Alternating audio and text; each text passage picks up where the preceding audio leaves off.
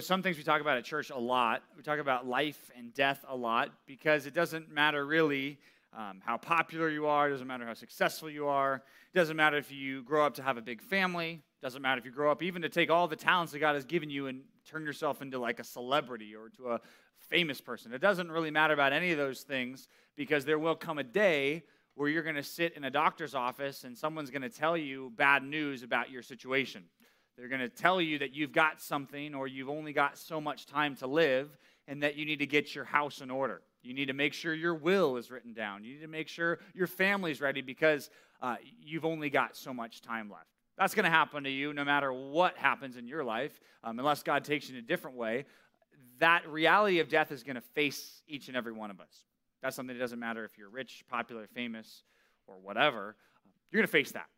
And you probably know that, right? And you think about that occasionally and maybe you've had moments where someone in your family dies or somebody you go to a funeral or something and you get sad and you really start thinking about it and then you kind of block it out of your mind and go live your life.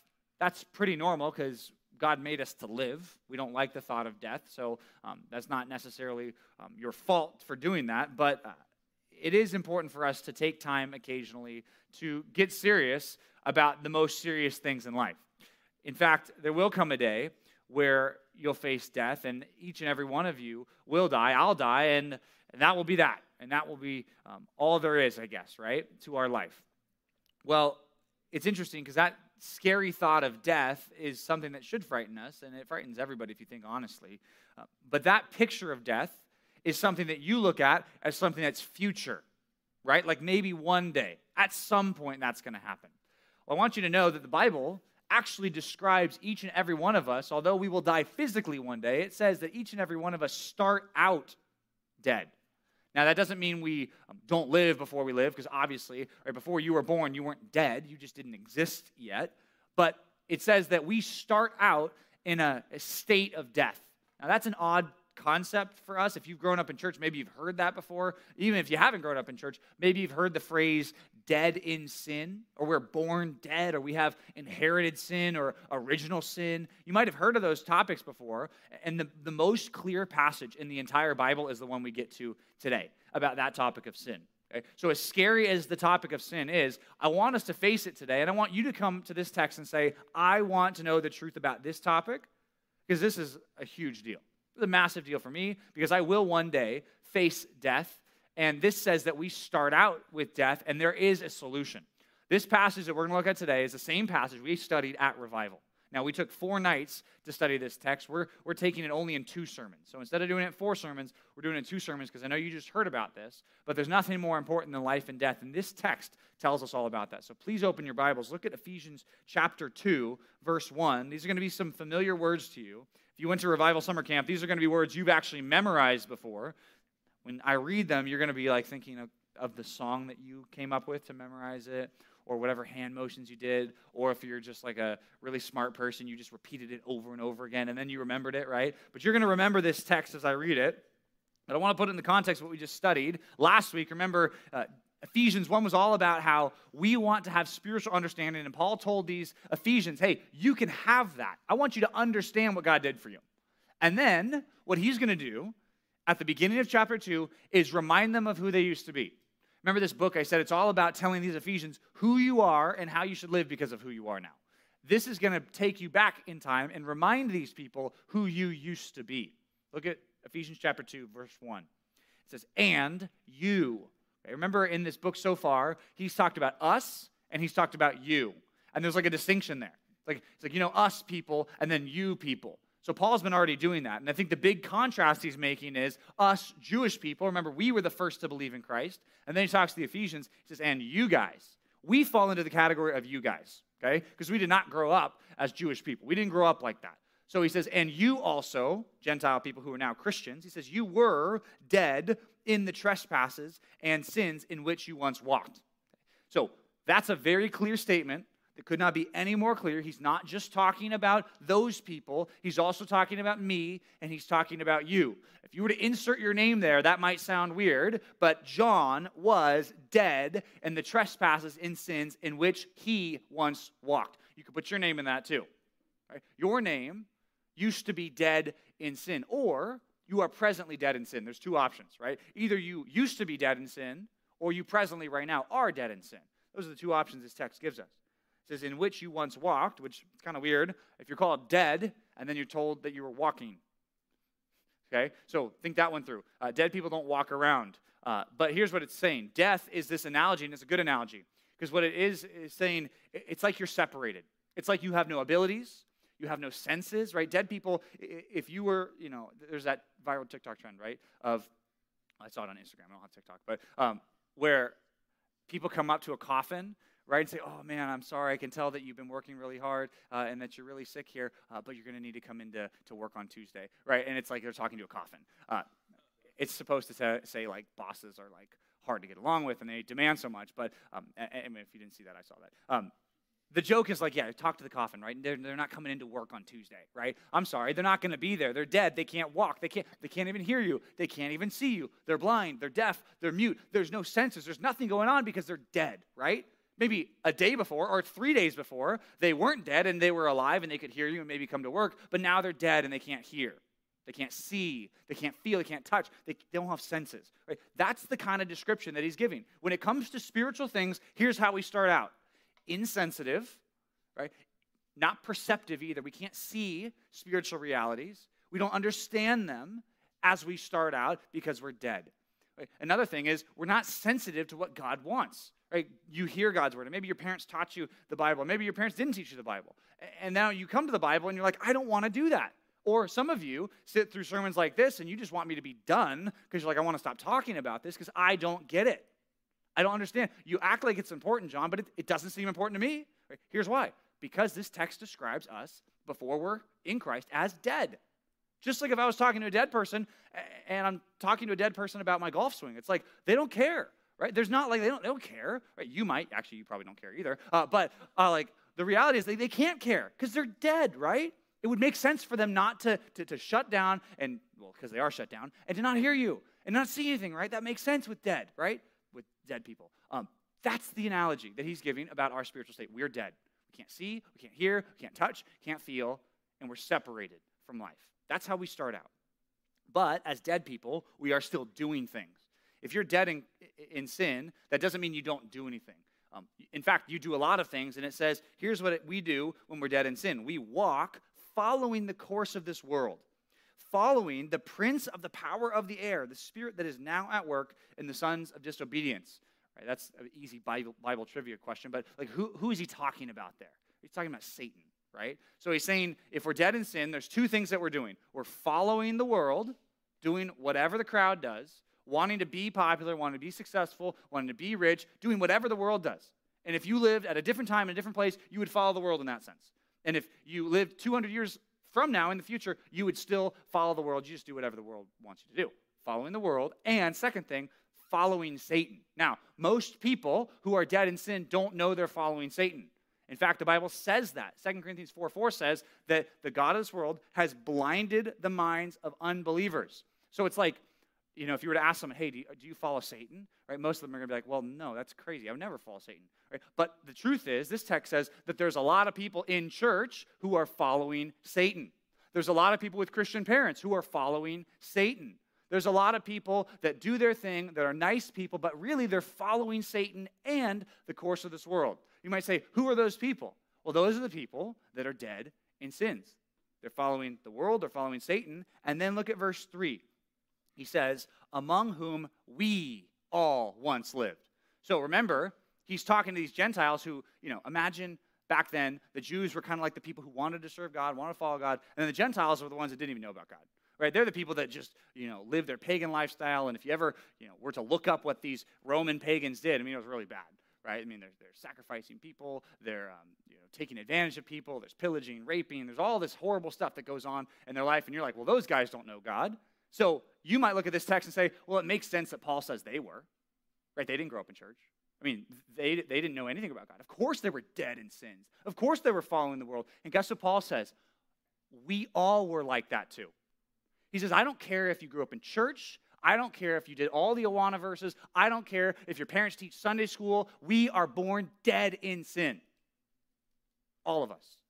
The Jews, the Gentiles, for our context, the church kids, the people who've never heard of God, we're all living in, look at what this says, verse 3 the passions of our flesh, carrying out the desires of the body and the mind, and we're by nature, by nature, not by earning it, not by getting to a certain place where God said, now you're a child of wrath, now you're in trouble, you've crossed the line. No, by nature, we were children of wrath like the rest of mankind. He says it didn't matter that we wore our little yarmulke and were circumcised and we were Jewish. It didn't matter that we had the Torah and we read it and we were bar mitzvahed. That didn't matter. We were dead too, which is why you can't look at this text, this text and escape it and say, well, I wasn't. I mean, I've always loved God. I've always wanted to serve God. I mean, I've, I've always known God. Well, you might have always heard about God, but that doesn't mean you always knew God like this, because this text talks about me and it talks about you. I was dead in my sin. You were dead in your sin, or you presently, right now, are dead in your sin. It's one of the two. There's no third option. He says, Jew, Gentile, doesn't matter. Now, that's a lot of bad news, and, and you might think, well, I've heard that at church before. Don't like that message. I don't want to accept that. Okay. Keep reading. Look at verse 4. It says, We were in this massive trouble, but God did something. Being rich in mercy, rich in mercy, like having so much mercy that He's able to take care of this problem because of the great love with which he loved us. Do you see where it says, because you were a good person and earned your way to God? Or because you memorized the Bible verses? Or because your parents are Christians? Or because you try really hard? Or because you want to be involved in church? It doesn't say any of those things. That is not why people are saved. If there's a person in this room right now who's a Christian, it's not because you're good. It's not. It's not because you tried. It's not because the family you were born in. That's not why. Here's why because of the great love with which He loved us even when we were dead in our trespasses and sins, he made us alive together with Christ. When did God make Christ alive? Right? That's a weird thought. It's not that God created that God created Christ, that's not the point. But when Jesus rose from the dead, which is what we just talked about last week, like when he raises him from the dead, there's this power that's now like transferred or given over. And now every Christian, everyone who's in Christ, is also raised from the dead in a spiritual sense. And one day will be raised from the dead in a physical sense, which is why we say when you die, your body will be resurrected. You have eternal life. But right now, spiritually, when Jesus dies on the cross and he's risen again, what happens to Christians? He says, Well, we are made alive together with Christ. Look at the next part. There's a little dash if you have a Bible like mine, right? A long line. It's just trying to say, like, hey, this is almost a parenthesis because um, it's an odd thought you could read straight through, but some people um, look at this and say, I don't know how this even fits, but look what he says. By grace you have been saved. Just a reminder, right? If you're saved, if you're forgiven, if God has forgiven your sins, if you're walking in Christ, it wasn't because of you that you were saved, it was by grace. Grace is this title that we've been looking at this whole time in the book of Ephesians. It's a gift, by God's gift that we're saved. And then it says, and, keep going, verse number six, and he raised us up with him and seated us with him in heavenly places in Christ Jesus. So not only did Jesus forgive people their sins, now it's like, how does God view you right now? He views you like you're on Christ's throne with him in heaven right now. You see how it's like you were dead, now he made you alive and didn't just make you alive, now he exalted you, which means if you're in Christ, here's an interesting, odd concept. It's like you're seated right now with Christ, reigning and ruling with him. When's the last time you thought about that? Or when's the last time when you were mistreated and people didn't like you that you thought, well, it's okay. I'm seated with Christ in heavenly places, so they cannot like me. That's okay. Right? Know who you are and see how that affects the way you look at life and even our problems. Look at what it goes on to say in verse 7. It says, Not only did he raise us from death spiritually, not only did he seat us with him in heavenly places, he also did this for a purpose. Number 7, verse 7 gives a purpose. So that in the coming ages, so in the future, when everything is revealed, when God shows the world his power, it says, he might show the immeasurable riches of his grace and kindness towards us in Christ Jesus. You want to know why you're saved? It's because God is showing the world how good he is. That reminds us of what we talked about in the first three sermons to the praise of his glory, to the praise of his glory. Why did God choose us? Well, to the praise of his glory. Why did Jesus redeem us? Well, to the praise of his glory.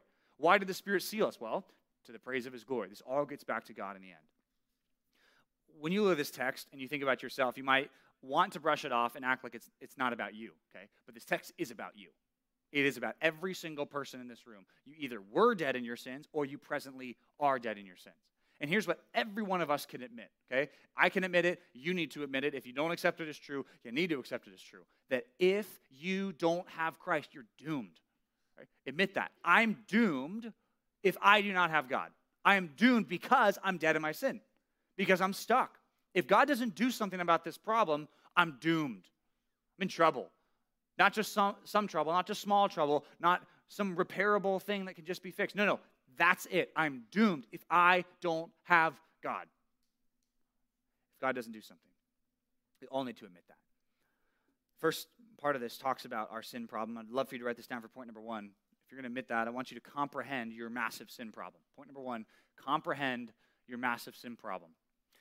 To comprehend means to figure out, to see it, to appraise it, to, to view it rightly, right? I don't want us to just trivially say, oh, dead in sins, but we're alive. Blah, blah. No, no.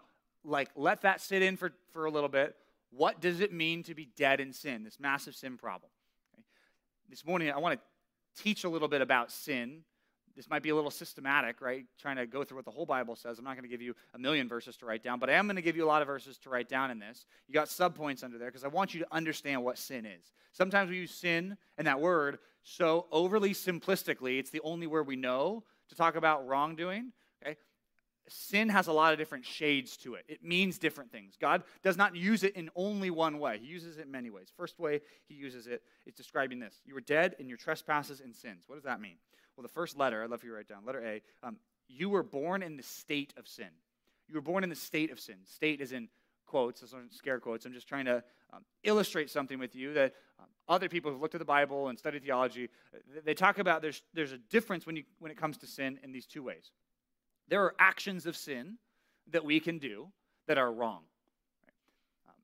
There are sins of omission, there are sins of commission, right? Uh, sins of commission are like uh, there's a rule, like don't, you know, don't steal the cookie from the cookie jar, right? And you go and do that right? There was a rule and you broke it. You stepped over the line. That's a transgression. That's committing a sin, right? Um, then there are things like, hey, take out the trash. You need to take out the trash. And when you don't do it, when you fall short of what you're supposed to do, that's a sin of omission. That's also called sin. But those two things, whether you commit a sin by doing something you shouldn't, or you omit, which means you don't do something that you should do, that's an action of sin. That's not what we're talking about here. Okay? That's the most common way we talk about sin. In fact, committing sin is the most common way. We oftentimes forget about omitting things. But we're talking about a state of sin. What is a state of sin? It basically means this that you, when you were born, you were born separate. You were born in such a way where your sin characterized you so much that, um, here's one way to think about it um, you did not become a sinner the first time you sinned. Okay? Think that through. When's the first time you sinned? Some of us remember, like, oh, I remember one thing I did when I was a kid and it was really wrong. When's the first time you sinned? I can't pinpoint that for myself, and you can't pinpoint that for yourself if you're honest. Like, I don't know when the first time I sinned. When's the first time I didn't do something that I should have done? I don't know.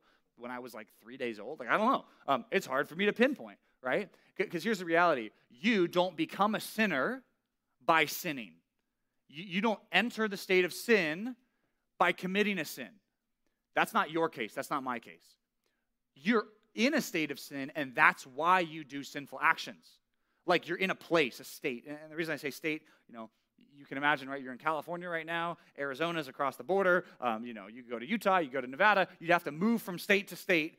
You're in California now. You can't be in both, right? Unless you're, I guess, you're straddling the line, the borderline. But you're in one or the other. Um, if you need to be in Nevada, you go to Nevada. If you need to be in Arizona, you go to Arizona, right? You can't be in California and Nevada at the same time, okay? You're in one or the other. When it says we're in a state of sin, here's what it means that we are born in a way that is separate from God and that we cannot do good things to please God because we're, we're separate. There's a wall, there's a dividing wall, there's a chasm. Whatever visual illustration you want to give, there's separation. We're born in a state of sin. Some verses for you to write down Isaiah 59 2. Isaiah 59 2 is an Old Testament verse that says, Our iniquities have made a separation between you and your God. Your sins have hidden his face from you so that he does not hear. Romans 5 says something similar. Romans 5:12. So, Isaiah 59 2 and Romans 5:12. Here's what Romans 5:12 says. Therefore, just as sin came into the world through one man, right, through Adam, he chose to do what was wrong. And death came through sin. So sin entered the picture, then death follows shortly after. So death spread to all men because all sinned. That's an interesting topic in Romans 5. If you've ever studied that, there's a lot of questions like, what does this mean? It sounds like when Adam did a sinful act, it's like we got punished for something that he did. Is that true? Well, in a sense, that is true, right? The idea of federal headship is the theological term that Adam was our representative in the garden, right? Adam represented not just Eve, which he did, he also represented us right? And when he sins, we all get thrown into this pile of sin, and now we're born in the state of sin. Or you ever wondered why um, kids don't come out as good people? Kids want to cry and scream and disobey, and you never have to teach your little siblings how to do what's wrong. Have you ever wondered about that? Why is that? Well, because they were born in a state of separation from God, and now, because they're doing that, now they, they want to do sin. In fact, this doctrine is called the, the doctrine of total depravity or total inability. The idea is we are completely unable to do what God wants us to do. We're unable to meet the standard. Total depravity means imagine sin like, um, like a virus, right? It's a virus that touches every part, right? It goes into the whole body or it goes into the whole world. The idea of total depravity comes from this, this passage and others. It basically means that we're bad people and we don't become bad people by doing bad things. We just start out as bad people and we do bad things because we are bad people, right? There's a difference there, okay? But that's what the Bible teaches very clearly. Psalm 53 says this Psalm 53 2 says, God looks down from heaven on the children of man to see if there's anyone who understands or anyone who seeks after God. And you'd assume that if God was looking down to find people that seek him, that there'd be some people that naturally on their own would want to seek God, right? Here's what he says They have all fallen away together, they have all become corrupt. That's a good word, right? You ever had fruit or something that gets corrupted, right? It gets moldy, it gets gross, it's eaten out from the inside. It's just gross and disgusting, right? It's corrupt. It says that's what we're like. We're corrupt. We start out corrupt, and we get worse as time goes along. It says, so that there's none who does good. There's not even one. Jesus puts it like this in the New Testament. This is John chapter 6, verse 44. John 6, 44, here's what Jesus says. No one can come to me no one can come to me unless the Father who sent me draws him. Right? So there's no one that's going to say, hey, I want to be on Jesus' team. Hey, I, I want to serve you. I want to glorify God with my whole life. There's no one who naturally wants to do that. The only people who seem to want to do that, God is doing something in them to drag them there, to bring them there. And then we willingly do it. But it doesn't happen on our own. It doesn't happen naturally. We won't want to. You ever wondered, like, why do I not want to obey God's rules? Why, why does my flesh, why does it fight against it? Because you're a sinner. Right? Why, does, why do I like not want to do the right thing? It's like when I have the option of do the right thing and it's hard, and do the wrong thing and omit the right thing. Like, what do I want to do? Right? Well, I, I want to do what's right, but I also I kind of want to do what's wrong because I'm a sinner and you're a sinner. We have that draw towards that. Doesn't mean that a sinful person can never do something good, right? That's a confusing topic, right? And people say, like, well, because if you're saying I'm a sinner and I, I can never do anything good, right? There are plenty of people who do good things who are not right with God, the people who are dead in their sin. Here's how Jesus puts it Luke 6 33. Luke 6 33, here's what Jesus says He says, If you do good to those who do good to you, what benefit is that to you? For even sinners do the same, right? So, um, the, the picture I always like to see there is if at church we're told to be like welcoming and um, loving and um, there for each other. You know, the mafia is too. They're super nice. Well, not, I mean, not real. They're, they're, but they're nice to each other, right?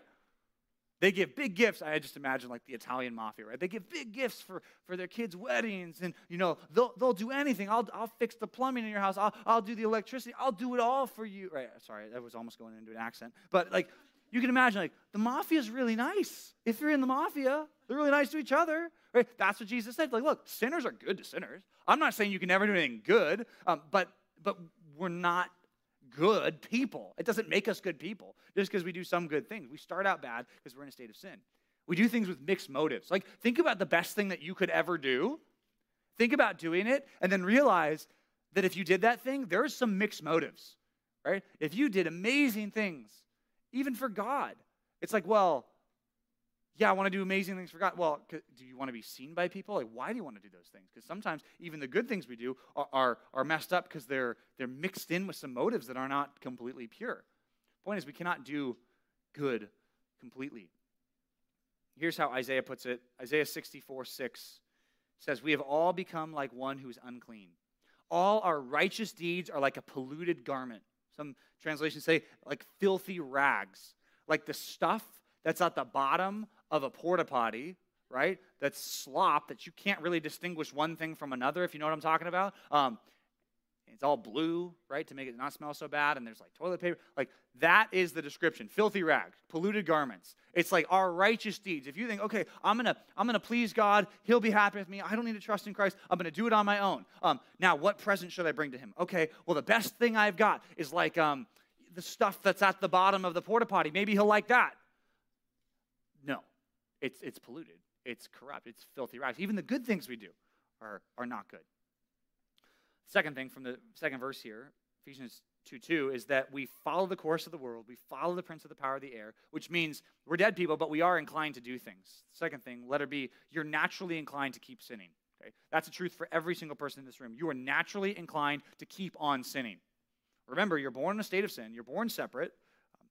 You have what's called inherited guilt, even from Adam, and now your loves and affections and hearts are bent in a way where the default setting, so to speak, is to do what's wrong. I'm in a fantasy football league. I'm only in one. I can only take one. I can barely take the one I'm in. Um, I'm bad. I'm so bad that I played fantasy baseball. This is kind of embarrassing, but I played fantasy baseball like two years ago. I was so bad, I drafted a good team. I actually had Mike Trout on my team, and there were people um, in real life who were obviously in my league who said, Hey, I want Mike Trout. What can I do for you so that I can have Mike Trout. So I like, I don't know if that's wrong, but it's like, well, you know, you have a gift card or something. Like, I'll trade you. Like, is that bad? Like, I was like, I'll give you Mike Trout, like, because I didn't care. Like, I was so bad, I never updated my roster, right? So, fantasy football, right? That started, right? I, I care a little bit more because it's once a week. I can kind of like adjust my roster and stuff. Um, I don't trade any real things in fantasy football because I, I, do want to win. But uh, for those of you in my league, Roy, if, if I start tanking, right, we can we can talk. Um, you know, if you want Cooper Kupp for something, we can make it happen. Uh, but like when you do the draft, what you know the auto draft, you know how that works, right? In the auto draft, it will naturally pick the, the player who's best, right? And it will look at your team and say, okay, we need to pick this person. And it's just it's a computer and it's just based on the system, but it naturally picks the best. Um, and because of that, a lot of people are not very motivated to be on the draft. In fact, in my league, which I don't know if Roy's in the league, um, Drew, are you in the league? How'd you get in the league? Um, how'd you sneak in there? Uh, oh, yeah, you're on staff. Yeah, it's Diego's league, right? Um, yeah, man, he was texting me like, you got to join. You're going to join. Because last time, I told, if you're a ninth grade, I told you this last year, um, fantasy baseball was going to join. And then Josh Burner, um, who was a seventh grade at the time, took the spot. So I didn't get to play. Um, wasn't a big sacrifice for me, but whatever. Anyway, um, what am I saying? There's, there wasn't that many people that were motivated to be in the draft. I bet 50% of the people in our league actually drafted because the other ones were just like, we'll just auto draft because it's fine. Because if you auto draft, sometimes you actually pick better than if you intentionally pick players, right? This, this is a strategy that some people have, okay? Some of us think our hearts are like auto draft, that if we just do whatever we feel like, it's going to go out it's going to go well like we could sit and plan it all out ahead of time and it's going to be fine or we can just kind of go with whatever we feel like at the time. Here's the problem our hearts are kind of like the opposite of how auto draft works. Auto draft picks the best first. Our hearts kind of go the opposite way. I think if auto draft worked by picking the people at the very bottom of the fantasy football list, everyone would draft. You know why? Because no one would want to depend on auto draft. If auto draft really picked the worst players possible, like the backup kicker for, you know, the Browns. No offense, backup kicker of the Browns. That's I'm sure you're really talented in high school. But like, um, it's just the truth, right? Uh, like if your fantasy football team picked the very worst first, every last person would get on the draft and be like, I don't want to, I don't want to go with the default setting. Okay? You need to start distrusting your heart in that way and think, okay, if I just feel like doing things, they're not good because I'm a sinner, because of what the Bible teaches. Here's some verses for you to write down. I'd love for you to write these down. There's four verses. Um, First one comes in Jeremiah. Jeremiah chapter 17, verse 9. Here's what it says about our hearts. It's Jeremiah 17, 9. The heart is deceitful. It's a liar. It's desperately sick. Who can understand it? Right? I can't understand it. You can't understand it perfectly, but we should beware of it. That's Jeremiah 17, 9. Jeremiah 13, 23, another passage in Jeremiah. He speaks a lot of this because he got a bunch of Israelites who acted like they wanted to do good but really didn't. Jeremiah 13, 23, after you write that down, here's what it says. It says, Can an Ethiopian change his skin? Or the leopard change his spots? Right? Can't change some intrinsic features. It says, Then you also can do good who are accustomed to do evil. What's the point? A leopard can't change its spots, right? Can't scrub off you know, the black and white spots that a leopard has and say, okay, those are, those are gone. They can't do that, right? Same with us. We can't just start doing good when we're accustomed to do what's evil, because we are accustomed to do what's evil. Another verse for you to write down. This is what Jesus says Matthew 15, 18.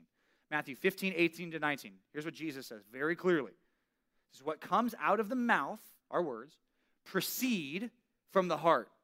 So if you imagine a chain, it's like the heart, whatever's going on in the heart, leads to the mouth, and then whatever comes out of your mouth spews out to the world. Right? If you want to know what people's hearts are like, well, listen to what they say. Listen to what they type. Right?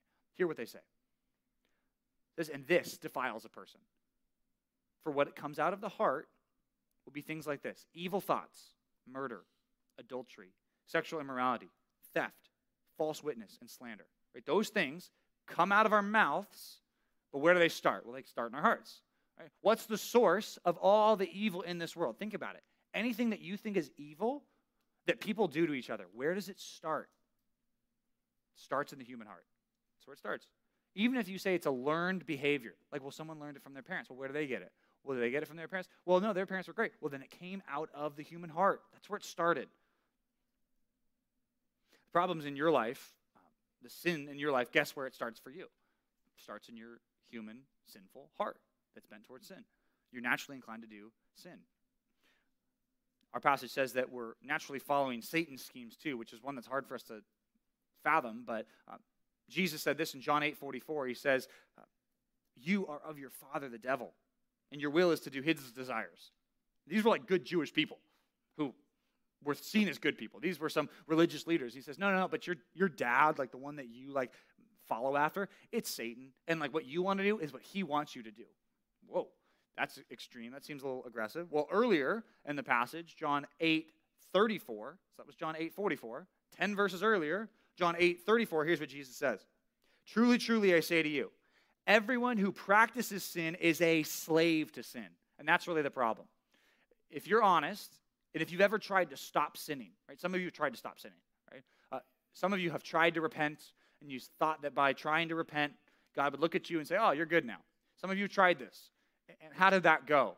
How successful were you at stopping sinning, right? If you were enslaved to your gossip, how, how was it like? Was it just easy? You're like, oh, it's easy to stop saying things I shouldn't. Those of you who were enslaved to, to, to foul language, how easy was it for you to just stop cussing? Those of you who are enslaved to evil lust, sexual lust, how, was it easy? We're just like, oh, yeah, no, I just said I was done and now I'm done. Right? It's not that easy. Why? Because our hearts are enslaved to sin. Paul says the same thing in Romans 6, Romans 6, 16. He says, Do you not know that if you present yourself to anyone as obedient slaves, you are the slaves of the one that you obey, either of sin, which leads to death, or of obedience, which leads to righteousness? Couldn't, couldn't be more clear. If you present yourself to sin every day, like many of us do, we wake up and it's like we go to the idol of our, our sin and we just, we just bow down again, right? over and over again and just give ourselves to our sin. Well, that, that, guess what? That makes you a slave of sin. And Jesus said that. If you practice sin, you're a slave to sin. I hope that by experience you've seen that, right?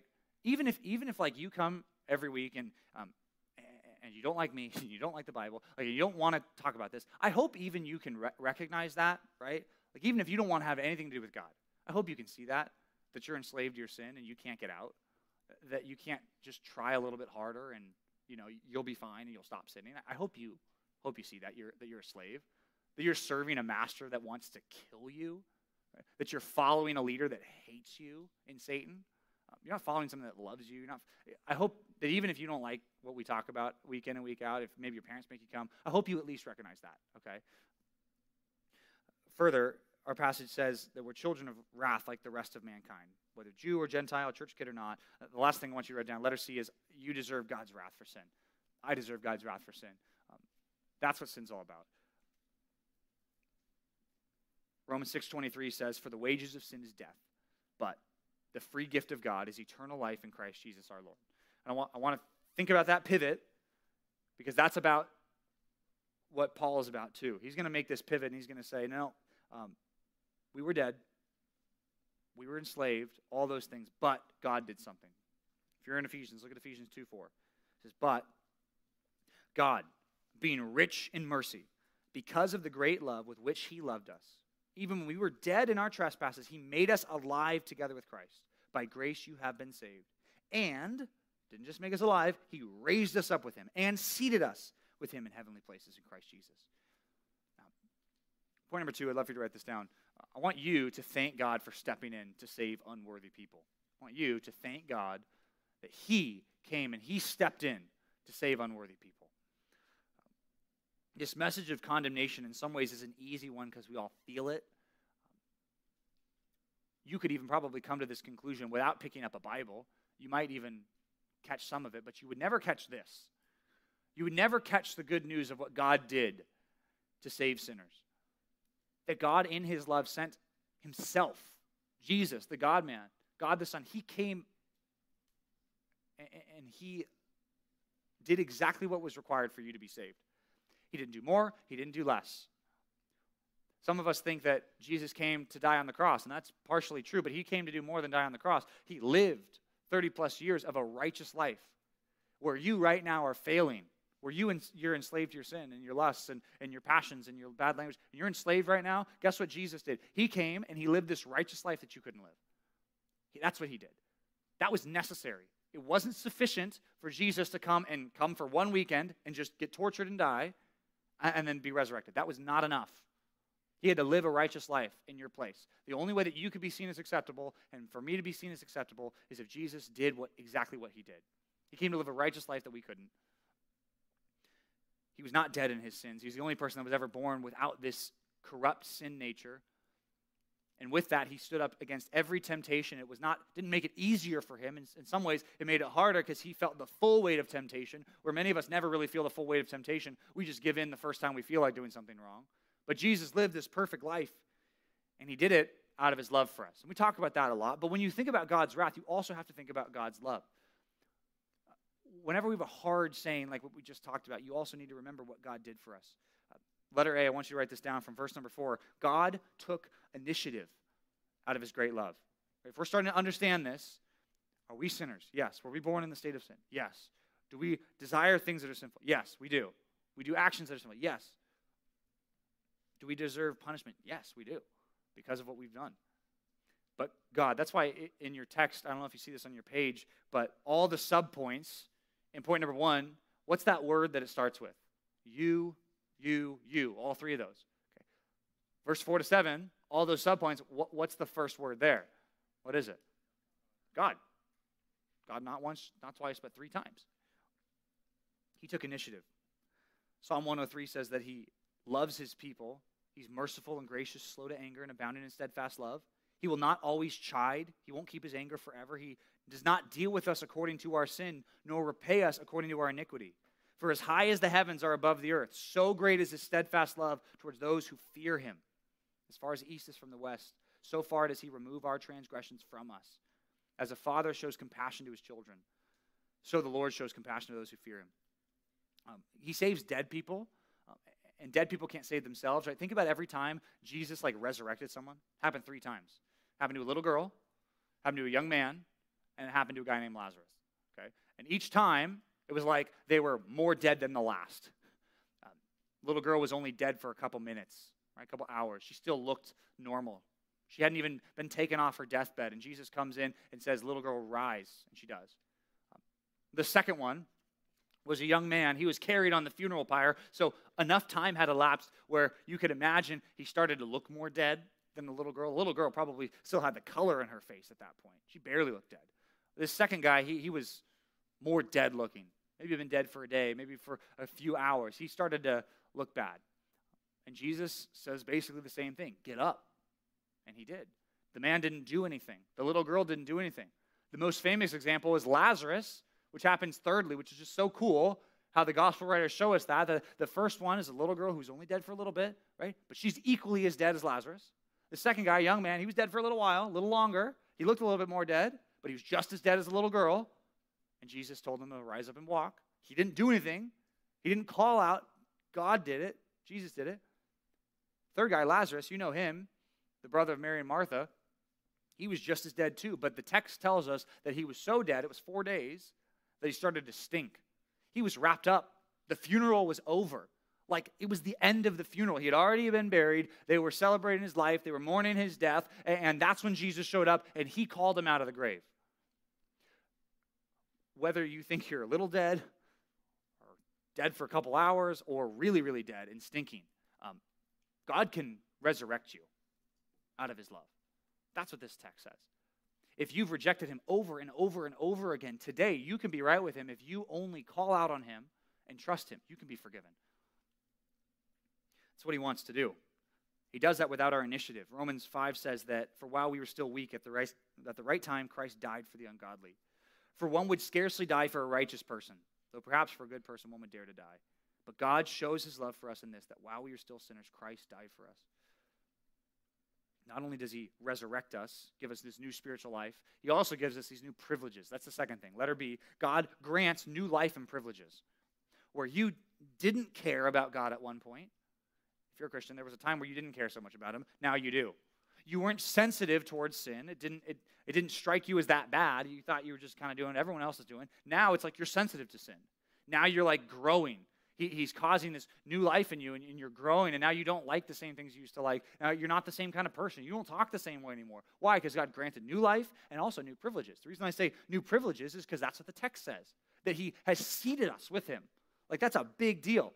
He didn't just leave you as, okay, you're alive now, great, uh, figure it out. No, it's like he takes you and brings him with you, and now you're like with him on his throne. That's, that's a big concept. We could take wrongly if we don't understand correctly. God raises the dead. He's the one who does it. The passage I want you to write down, Colossians chapter 2, verse 12.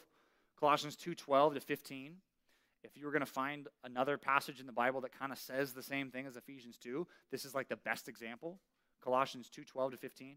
Let me read it for you. It says, Having been buried with him in baptism, you were also raised with him through faith in the powerful working of God. That's what we talked about last time. It says, Who raised him from the dead, and you, who were dead in your trespasses and in the uncircumcision of the flesh, now talking to Gentiles again, God made alive together with him. So when does God raise us. Like, when does it happen? Well, in the resurrection of Jesus is how we get new life, right? If you're going to be very specific, um, God does not grant us new life through his death. Okay? Sound, that sounds like heresy if you're not careful. He doesn't grant us new life through his death, he grants us life through his new life, through the resurrection. In his death, he pays for sin, he takes care of that sin debt, but in his resurrection is when he gives us new life. Goes on, he says, having forgiven us of all of our trespasses, by canceling the record of debt that stood against us with all of its legal demands. This he set aside, nailing it to the cross. So God didn't say, hey, I'm not going to worry about that sin anymore. No, he took that sin, the sin that you've committed, the sin that I've committed, he took it and he nailed it to the cross. And when he did that, he also did this he disarmed the rulers and authorities. It's probably a reference to these angelic classes.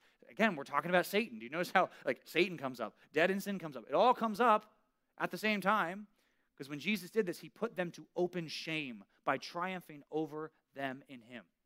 You understand that the thing that makes Satan and his demons look bad is when he saves a sinner, when he nails this debt that you have to the cross. That puts these rulers and authorities who think they have control over you, puts them to shame. Because Jesus proves to them and to you and to the world that he has more power than them. He grants new life, grants new privileges, privileges like forgiveness, a clear conscience, privileges like prayer access that you now get to go to God where you couldn't before. You were an enemy of God, but now you're a friend of God. You get privileges like that you're an heir, that you now will inherit the kingdom with Christ, the one that you didn't deserve, the one that I don't deserve, but we get to inherit that. Tons of privileges.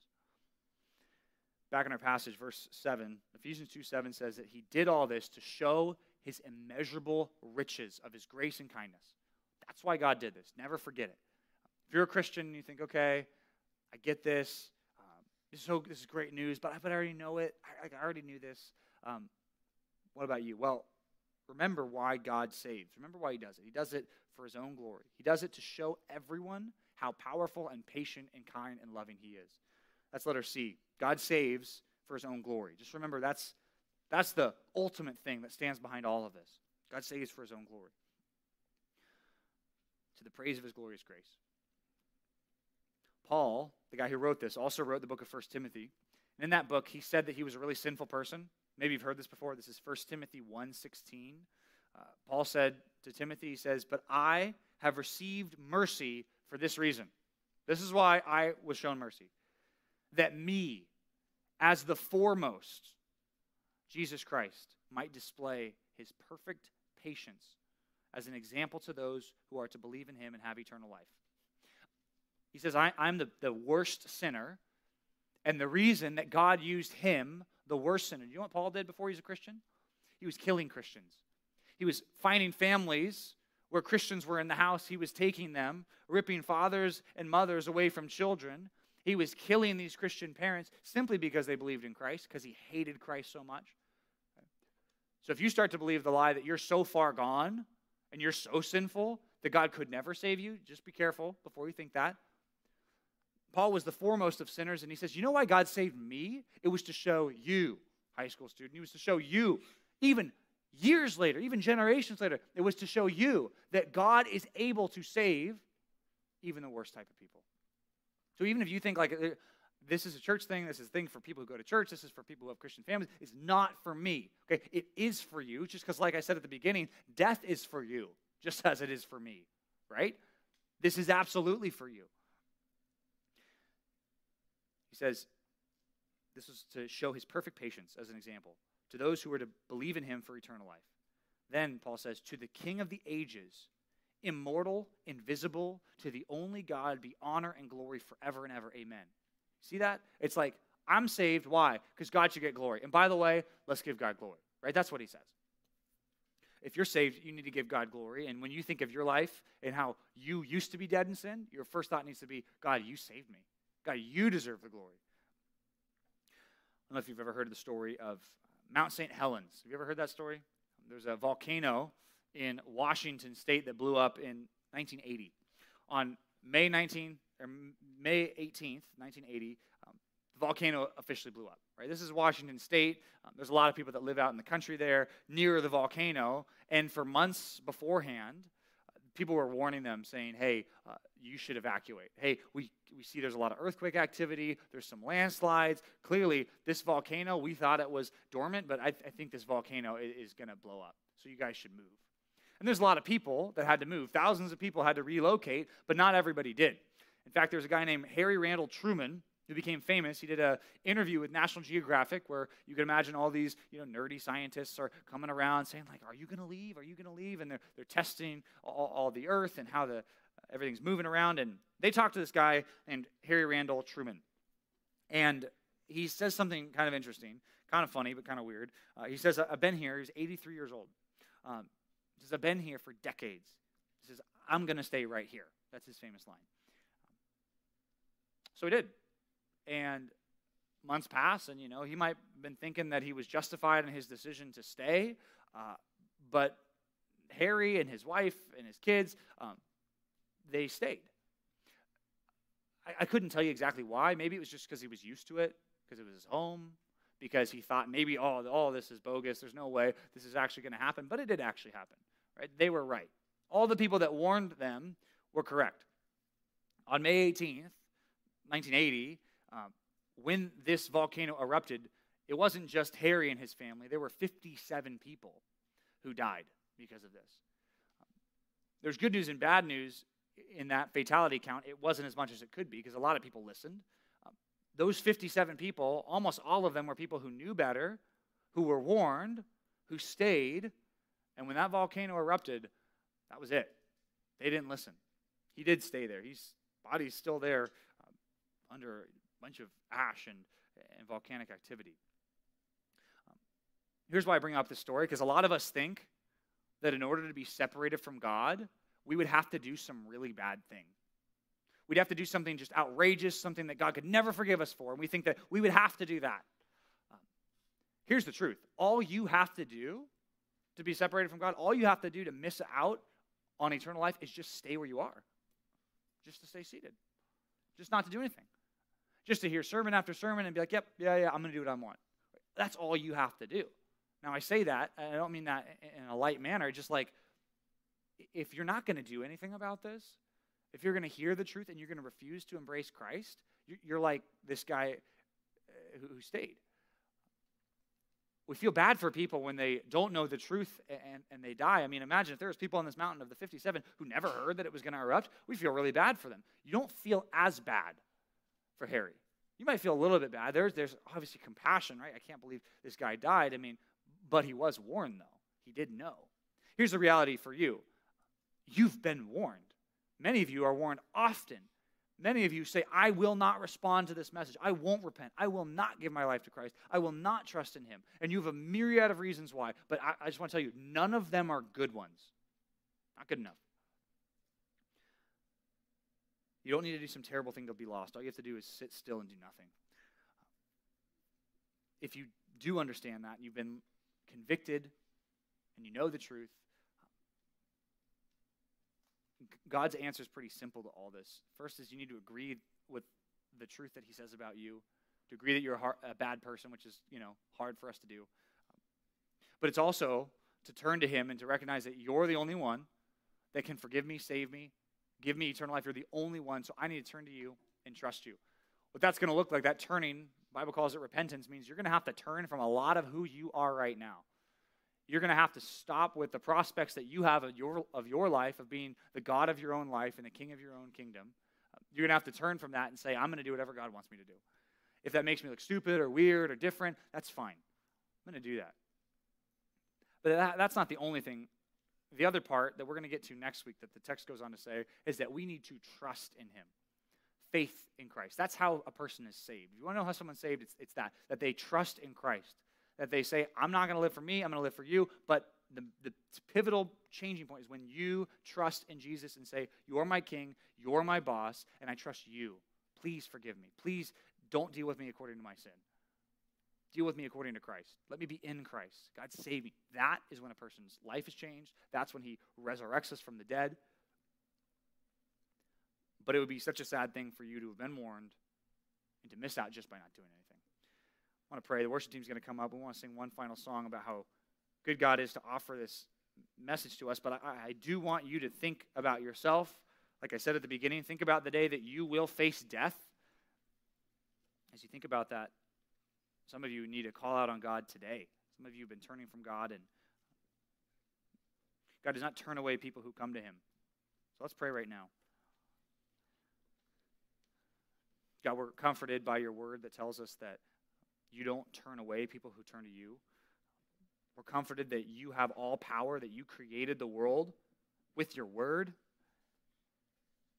We know that the miracle of recreation, of new life, is even more amazing than that first original miracle of creation. But we believe you can do it. I know that you've saved me and that you have saved many in this room because you've um, turned our hearts to you. And we believe and trust that Jesus is able to forgive us of our sins and to cleanse us from all unrighteousness. I pray specifically for the people who come in and out of these doors and they um, don't really care. I pray that this morning that this would be a wake-up call for every last one of us. And not just a wake-up call that gets us sensitive to these things for a little while, but that we would act, that we do, that we do something about this. What we need to do is not by trying to earn our way to you, but what we need to do is turn to you, trust you. We believe that you forgive all those who turn to you. We trust you this morning. We're thankful that you've offered us salvation in your Son. And we pray that this morning we also worship you as you deserve. In Jesus' name we pray.